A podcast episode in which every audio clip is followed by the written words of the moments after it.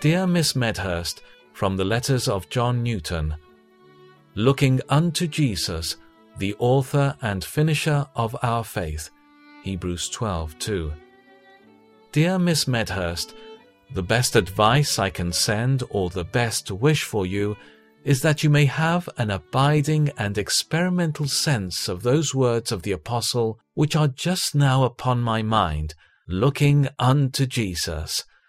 The duty, the privilege, the safety, the unspeakable happiness of a believer are all comprised in that one sentence. Let us first pray that the eyes of our faith and understanding may be opened and strengthened, and then let us fix our whole gaze upon him. But how are we to behold him? I answer, in the looking glass of his written word.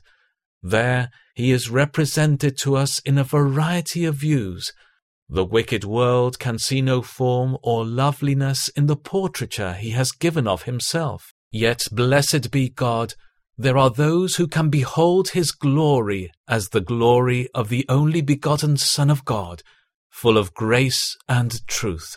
And while they behold it, they find themselves changed into his image from glory to glory by the transforming influence of the Spirit.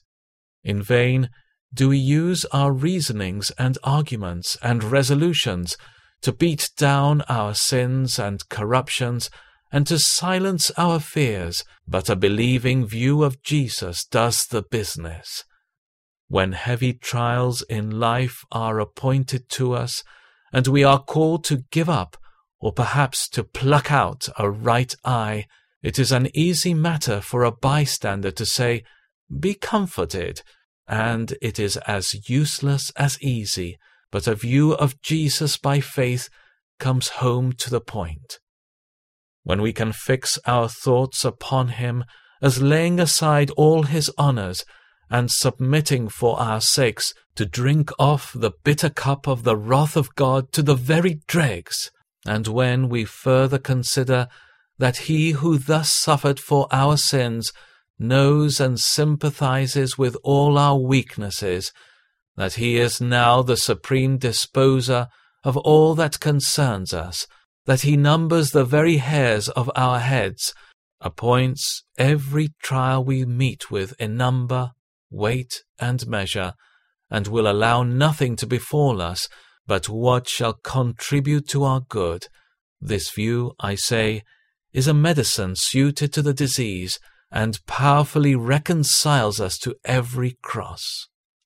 When Jesus is upon our thoughts, either in his humbled or his exalted state, either as bleeding on the cross or as worshipped by all the host of heaven, then we can ask the apostle's question with a befitting disdain.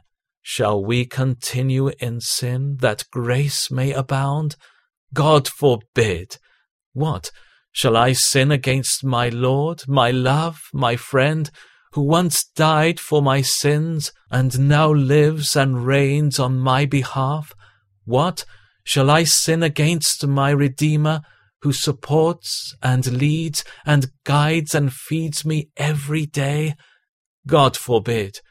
No, I would rather wish for a thousand hands and eyes and feet and tongues, for ten thousand lives, that I might devote them all to his blessed service.